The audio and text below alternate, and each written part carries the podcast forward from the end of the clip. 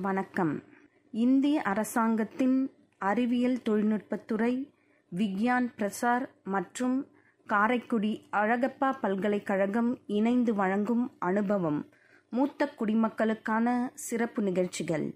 நிகழ்ச்சியின் கருத்தாக்கம் doctor R. Sridhar ஆலோசனையாளர் மிஸ் கௌசல்யா நிகழ்ச்சி ஒருங்கிணைப்பாளர் டாக்டர் பாரதி ஒளிப்பதிவாளர் அன்புச்செழியன் வணக்கம் அன்பு நேர்களே இன்று புதுவை மக்களுக்காக நமது நிலா எஃப்எம் வானொலியில் டாக்டர் கலைவேந்தன் அவர்களை நேர்காணல் செய்ய இருக்கின்றோம். Doctor Kalaivendhan dental surgeon specialisation in implantology cancer research இவர் மருத்துவர் மற்றும் அல்லாது புற்றுநோய் சம்பந்தமான இயக்கமும் உலக தமிழ் நண்பர்கள் சமூக இயக்கமும் நடத்தி வருகிறார். இது மட்டும் அல்லாது லயன்ஸ் கிளப் மற்றும் பொது அமைப்புகளின் தலைவராக பணிபுரிந்து பல்வேறு சமூக சேவைகளையும் செய்து வருகிறார். மற்றும் பல்வேறு புற்றுநோய் மருத்துவமனைகளில் மருத்துவராக பகுதி நேர மருத்துவராக பணிபுரிகிறார். எங்கள் நிலாயஃபம் மற்றும் கல்லூரியின் சார்பாக வருக வருக என்று வரவேற்கின்றோம். இவரிடம் சுவர பேசுவதற்கு பல்வேறு மருத்துவ ரீதியாக கருத்துகள் இருந்தாலும் இன்று நாம் பேச இருக்கும் தலைப்பு மூத்த குடிமக்களுக்காக உயிர் தொழில்நுட்பவியல் துறையின் பங்களிப்பு. இதை பற்றி பேசலாம். வணக்கம் டாக்டர். விலாயஃபம் நேயர்கள் அனைவருக்கும் என்னுடைய வணக்கம். பயோடெக்னாலஜி அப்படின்றது வந்து பாத்தீங்கன்னா இன்னைக்கு வந்து ஒரு மெடிக்கல் ஃபீல்டுல ரொம்ப ரொம்ப ஒரு முக்கியமான ஒரு வார்த்தை. எல்லாருமே கேள்விப்பட்டிருக்க ஒரு வார்த்தை தான். ஒரு முக்கியமான துறை. இப்போ பயோடெக்னாலஜினா இப்போ பயாலஜினா நம்ம உயிரியல் அப்படின்னு சொல்றோம். டெக்னாலஜினா ஒரு தொழில்நுட்பம். அந்த உயிர் தொழில்நுட்பம் அப்படின்றது தான் நம்ம பயோடெக்னாலஜின்னு சொல்றோம். இந்த உயிர் வாழ்வதற்கு தேவையான பல்வேறு விஷயங்களை அனலைஸ் பண்ணி அதற்கு இந்த தொழில்நுட்பம் எந்த அளவுக்கு நமக்கு வந்து பயன்படுது அப்படின்றத பத்தி தெரிஞ்சுக்கிறதுக்கு தான் இந்த துறை நமக்கு உதவுது. இதை இன்னும் கொஞ்சம் சுருக்கமாகவும் தெளிவாகவும் சொல்லணும் அப்படின்னா பல்வேறு விதமான நோய்களை உருவாக்குறதுக்கு காரணமான கிருமிகளையும் அந்த கிருமிகளை எப்படி தடுக்கலாம் அது வராம எப்படி காப்பாத்திக்கலாம் அந்த உடலை அந்த நோய் கிருமிகள்லேருந்து எப்படி காப்பாற்றிக்கலான்றத பத்தி ஆராய்ச்சி செய்யறது தான் இந்த துறையுடைய ஒரு மிக முக்கியமான நோக்கம். அந்த வகையில மருத்துவத்துறையோடு சம்பந்தப்பட்ட ஒரு மிக சிறந்த துறை தான் இந்த பயோடெக்னாலஜி அதனால அதை பற்றிய விவரங்களை நம்ம தெரிஞ்சுக்கிறது மிக மிக அவசியம். வணக்கம் டாக்டர். இது வரைக்கும் எனக்கு எந்த நோய் நொடியும் வந்தது கிடையாது. இது வரைக்கும் நல்ல மாதிரியாக தான் இருந்தோம். இந்த கொரோனான்னு ஒன்று வந்து எங்களை ரொம்ப கஷ்டப்படுத்துது. அந் அப்படி அந்த கொரோனானா என்னன்னு நீங்கள் கொஞ்சம் எங்களுக்கு எடுத்து சொல்லுங்கள் டாக்டர். கண்டிப்பா. கொரோனா கொரோனா அப்படின்றது வந்து இன்னைக்கு எல்லாருக்குமே ஒரு கேள்விப்பட்ட ஒரு வார்த்தையா போயிடுது. கொரோனா அப்படின்னு சொன்ன உடனே நம்ம எல்லாருக்குமே டக்குன்னு ஞாபகம் வர்றது அந்த கொரோனாவால ஏற்பட்ட பாதிப்புகளும் அந்த கொரோனா வராம இருக்கிறதுக்கு நம்ம எல்லாமே போட்டுக்கிட்ட அந்த தடுப்பூசிகளும் தான். அதை தான் நான் முன்னாடியே தொடக்க உரையில என்னுடைய அறிமுகத்துல சொன்ன மாதிரி இந்த பயோடெக்னாலஜின்றது அதுக்கு தான் மிக முக்கியமா நமக்கு வந்து பயன்படுது. இந்த கொரோனாவால என்னென்ன அந்த பாதிப்புகள்லாம் நமக்கு வருது அந்த கொரோனா வைரஸ் எப்படி இருக்குது அந்த கொரோனா வைரஸோட ஸ்ட்ரக்சர் என்ன இந்த கொரோனா வைரஸ்ல இருக்க பல்வேறு விதமான வேரியன்ட்ஸ் நம்ம சொல்லுவோம் ஆங்கிலத்துல. தமிழ்ல எப்படின்னா பல்வேறு விதமான வகைகள் என்ன அந்த கொரோனா வைரஸுடைய அந்த தன்மை என்ன அதோடைய உடல் அமைப்பு அந்த ஸ்ட்ரக்சர் எப்படி இதெல்லாம் பத்தி விரிவா நம்ம தெரிஞ்சுக்கிறதுக்கும் இந்த பயோடெக்னாலஜி பயன்படுது. அப்படிப்பட்ட அந்த கொரோனா வைரஸ் இந்த மனித உடலை பாதிக்கும் போது அந்த மனித உடல்ல இந்த கொரோனா வைரஸ் என்ன மாதிரியான பாதிப்புகளை ஏற்படுத்துது அப்படின்ற பல்வேறு விஷயங்களை அது செல்லோட சேர்ந்து எப்படி அது ரியாக்ட் பண்ணுது அது ரியாக்ட் பண்றதன் மூலமா அந்த செல்கள்லாம் எப்படி மாற்றம் அடையுது அந்த செல்கள் மாற்றம் அடைகிறதுனால இந்த உடம்புல என்னென்ன பிரச்சனைகள்லாம் ஏற்படுது? இப்போ மேலோட்டமா நம்ம பார்க்கும்போது ஒரு சளியோ ஜுரமோ ஒரு காய்ச்சலோ அப்படின்னு நம்ம சொல்றோம். ஆனா அது செல்களுக்குள்ள ஏற்படுற ஒரு மாறுபாடுகளால வர்ற விளைவு தான் அந்த மாறுபாடுகளை எப்படி இந்த கொரோனா வைரஸ் ஏற்படுத்துது? நம்மளுடைய இயற்கையான உடம்புல இருக்க செல்லுல அப்படின்றத பத்தியும் இந்த பயோடெக்னாலஜி நமக்கு அலசுது. கடைசியா அதுக்குரிய ட்ரீட்மெண்ட் அப்படிப்பட்ட அந்த கொரோனா வைரஸோடைய அந்த வடிவத்தை நம்ம கண்டுபிடிச்சு அந்த கொரோனா வைரஸ் நம்ம உடம்ப தாக்காம இருக்கிறதுக்கு என்னென்னலாம் செய்யலாம் அப்படின்றத பத்தி ஆராய்ச்சி செய்யறதுக்கும் இந்த பயோடெக்னாலஜி நமக்கு பல வகையில இந்த உயிர் தொழில்நுட்பவைகள் உதவுது.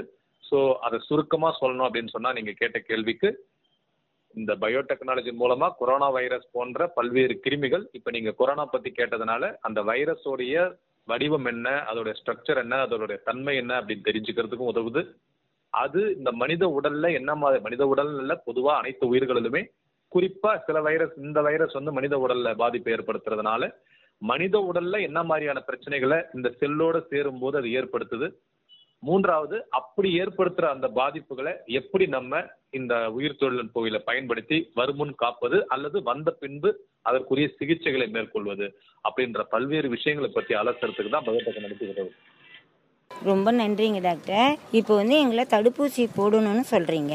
அந்த தடுப்பூசி போடுறதுனால எங்களுக்கு என்ன பலன் கிடைக்கும்? சொல்லுங்க டாக்டர். கண்டிப்பா ரொம்ப அருமையா அற்புதமாவே அதுக்குரிய பதில நம்ம எல்லாருமே தெரிஞ்சுக்கிறது ரொம்ப அவசியம்.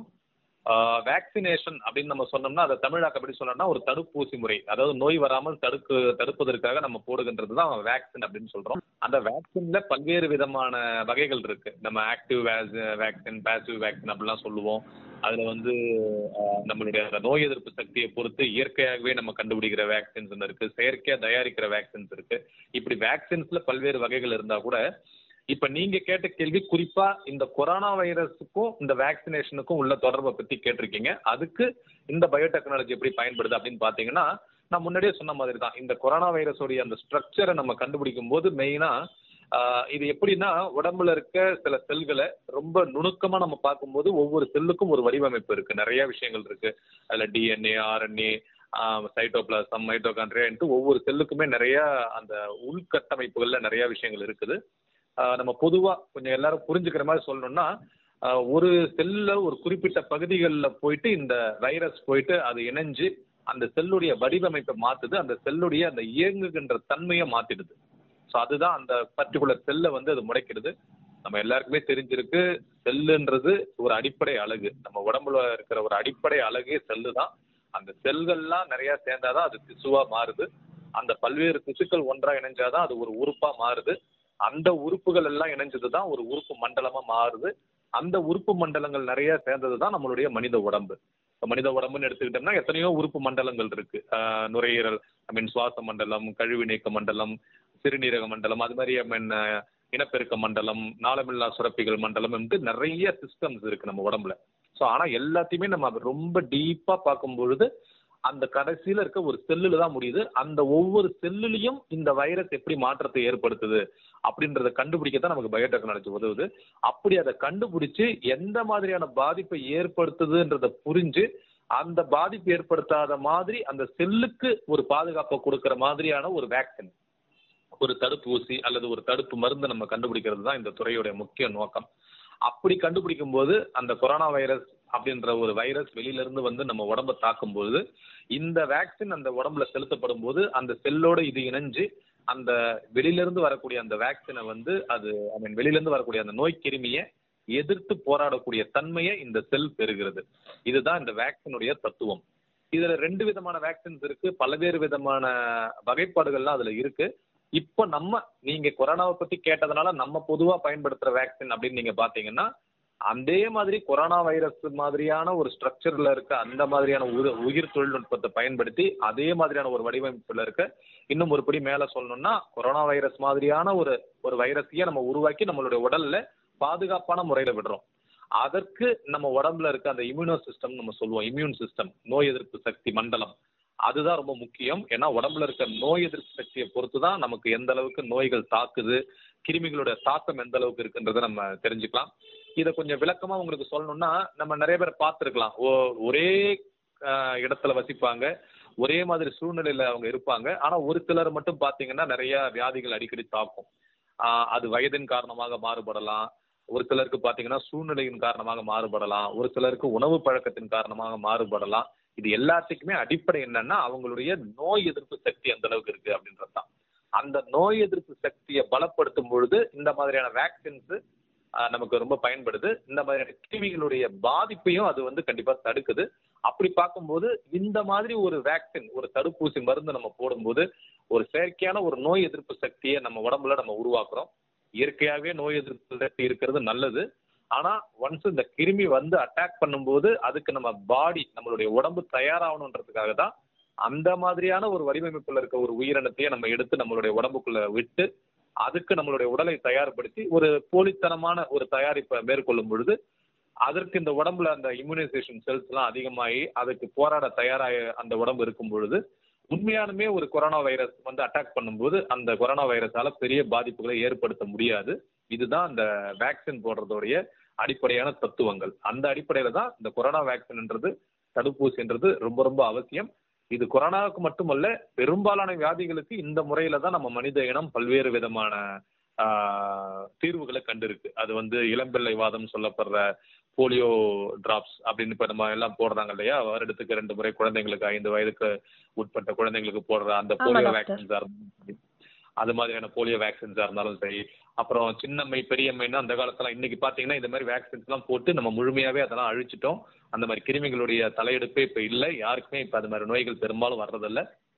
இந்த மாதிரி நம்மளுடைய உடலை தயார்படுத்துவதற்கு தான் இந்த வேக்சின்ஸோட பங்களிப்பு ரொம்ப முக்கியம். ஸோ அந்த அடிப்படையில் கொரோனா வைரஸ்க்கும் இப்போ கண்டுபிடிச்சு நம்ம போட்டுக்கிட்டு இருக்க அந்த கோவேக்சினா இருந்தாலும் சரி கோவிஷீல்டா இருந்தாலும் சரி இன்னும் வெளிநாட்டிலிருந்து கண்டுபிடிக்கப்பட்டிருக்கின்ற வேக்சின்ஸா இருந்தாலும் கண்டிப்பா அவசியம்.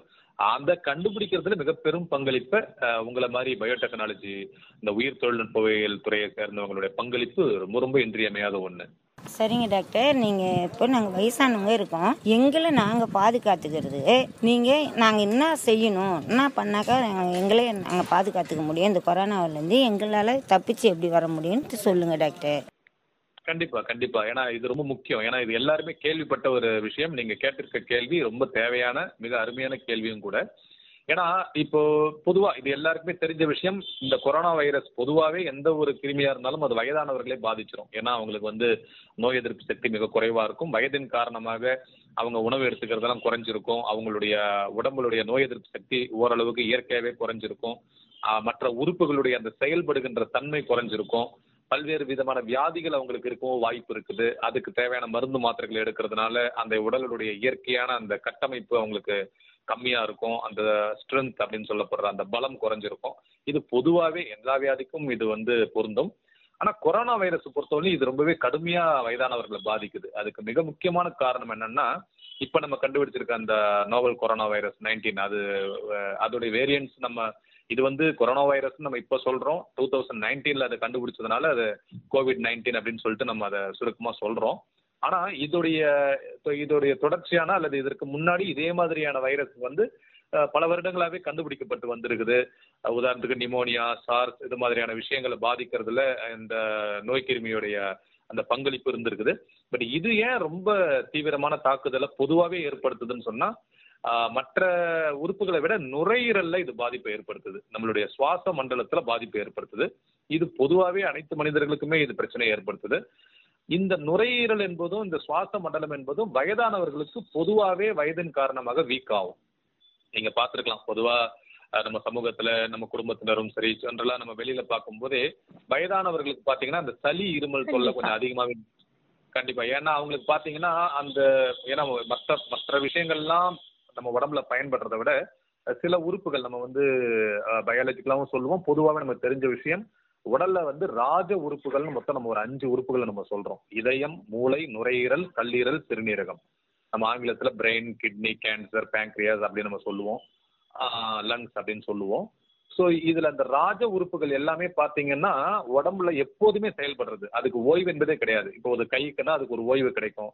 ஒரு காலுக்குன்னா அதுக்கு ஒரு ஓய்வை நம்ம கொடுக்க முடியும். ஆனா இந்த ராஜ உறுப்புகள் அஞ்சுமே பாத்தீங்கன்னா நம்ம ஓய்வெடுக்கும் போதும். நம்ம ஓய்வெடுக்கிறதுன்னு சொல்றது நம்ம தூங்கும் போது தூங்கும் போது கூட தொடர்ச்சியா நம்ம நம்ம பிறப்புல இருந்து நம்மளுடைய இறுதி காலம் வரை தொடர்ச்சியா இயங்கிக் கொண்டிருக்கின்ற அதே சமயத்தில் ரொம்ப ரொம்ப நம்ம உடம்புடைய இயக்கத்திற்கும் இந்த உயிரின் இயக்கத்திற்கும் தேவையான உறுப்புகள் தான் இந்த அஞ்சு உறுப்புகளும். அப்படி இருக்கும்போது அதுல மிக முக்கியமா இந்த இதயம் மூளை நுரையீரல் கல்லீரல் சிறுநீரகம் இந்த அஞ்சு உறுப்புகள்ல நுரையீரல் என்பது ரொம்ப ரொம்ப ஒரு முக்கியமான பங்காற்றுது எல்லா மனிதர்களுக்குமே. ஏன்னா தொடர்ச்சியா நம்ம வாயில சுவாசிக்கிற அல்லது மூக்கின் வழியாக சுவாசிக்கிற காற்றுல இருந்து நல்லதை பிரிச்சு ரத்தத்தோட கலக்கிறதுல அந்த நுரையீரலின் பங்களிப்பு வந்து ரொம்ப இன்றியமையாதது. அப்படி பார்க்கும்போது வயதானவர்களுக்கு இதை தொடர்ச்சியா செய்யும்போது ஒரு அறுபது எழுபது வயதுல அந்த மூச்சு இழுப்பதில் சிரமம். ஏற்கனவே அவங்களுக்கு மற்ற சில அந்த சளி மாதிரியான பிரச்சனைகள் காய்ச்சல் அதெல்லாம் நுரையீரல் சம்பந்தமான பிரச்சனைகள்லாம் இருக்கும்போது அவங்களுக்கு பிரச்சனை இருக்கும். ஏற்கனவே இந்த கொரோனா வைரஸ் என்பது பொதுவா நுரையீரலை பாதிக்குது. அப்படி இருக்கும்போது வயதானவர்களுக்கு அவங்களுக்கு இன்னும் இந்த நுரையீரல் கொஞ்சம் பாதிக்கப்பட்டிருக்க சூழ்நிலையில வெகு எளிதாக இந்த கொரோனா வைரஸ் அவங்களை அட்டாக் பண்ணிடுது. அதனால தான் பெரும்பாலான நம்ம மரணங்களை கூட நம்மளுடைய கொரோனா வைரஸோட முதல் அந்த அட்டாக் அது ஃபர்ஸ்ட் வேவ்லையும் சந்திச்சோம். ரெண்டாவது வேவ்ல அது இளைஞர்களே பாதிச்சுது. பல இளைஞர்களே இந்த நுரையீரல் பாதிப்பால மூச்சு விட சிரமப்பட்டு நிறைய பேர் மரணம் அடைஞ்சதெல்லாம் நம்ம பார்த்தோம். ஸோ இதுல இருந்து நம்ம என்ன தெரிஞ்சுக்கணும்னா வயதானவர்களா இருந்தாலும் சரி இளைஞர்களா இருந்தாலும் சரி அந்த நுரையீரல் அது பாதிக்குது. நீங்க கேட்ட கேள்வி மெயினா வயதானவர்களை எப்படி அதுல இருந்து பாதுகாத்துக்கலாம் அப்படின்னு சொன்னா நிறைய வழிமுறைகள் இது இயற்கையான வழிமுறைகளும் இருக்கு. மருத்துவ ரீதியான பல வழிமுறைகளும் இருக்கு. மருத்துவ ரீதியா அவங்க வந்து ஒரு குறிப்பிட்ட வயதை கடந்த உடனே அவங்களுடைய அந்த வைட்டல் சைன்ஸ் அப்படின்னு நம்ம சொல்லுவோம் ஆங்கிலத்துல. BP pulse respiratory rate and heart rate இந்த நாலுமே கரெக்டாக இருக்கதான்றத ஒரு பீரியாடிக்கலான ஒரு செக்கப் அவங்க பண்ணிக்கணும். அதாவது ரத்த அழுத்தம் அவங்களுடைய அந்த நாடி துடிப்பு அளவு சுவாச சதவீதத்தின் அளவு மற்றும் அவங்களுடைய இதய துடிப்பின் அளவு. இந்த நாலுத்தையுமே அவங்க வந்து கரெக்டாக அவங்க செக் பண்ணிக்கணும். இதுதான் வந்து ஒரு வைட்டல் சயின்ஸ் அப்படின்னு சொல்லுவோம். அதாவது நம்ம மனித உயிருக்கு மிக முக்கியமான இந்த நாளும் எப்போதுமே சரியான முறையில் இருந்துட்டாலே எந்த பிரச்சனையுமே இருக்காது. ஸோ அப்படி இருக்கும்போது வயதானவர்கள் ஒரு ஐம்பது வயது அறுபது வயதை தாண்டும் பொழுது பொதுவாக நம்ம இவங்களை வந்து ஜெரியாட்ரிக் பேஷண்ட்ஸ் அப்படின்னு நம்ம ஆங்கிலத்தில் மருத்துவத்துறையான வேர்டில் அந்த மாதிரி ஒரு காயின் பண்ணுவோம். பட் அது ஒரு அறுபது வயதை தாண்டவங்களை ஒரு சீனியர் சிட்டிசன்ஸ் அப்படின்னு நம்ம எடுத்துக்கலாம். அவங்க தொடர்ச்சியாக மருத்துவ பரிசோதனை செய்து கொண்டு இந்த நானும் கரெக்டாக இருக்கா அப்படின்னு பார்த்துக்கணும். இது இல்லாமல் இந்த டயபெட்டிஸ் மாதிரியான விஷயங்கள் பொதுவாக இந்த வயதானவர்களை பாதிக்கக்கூடிய ஒரு எட்டு விஷயங்கள் தான். உலக சுகாதார நிறுவனம் வந்து பல்வேறு விஷயங்கள் இருந்தால் கூட ஒரு எட்டு விஷயங்கள் தான் வயதானவர்களை ரொம்ப பாதிக்கிறதா அவங்க கண்டுபிடிச்சிருக்காங்க.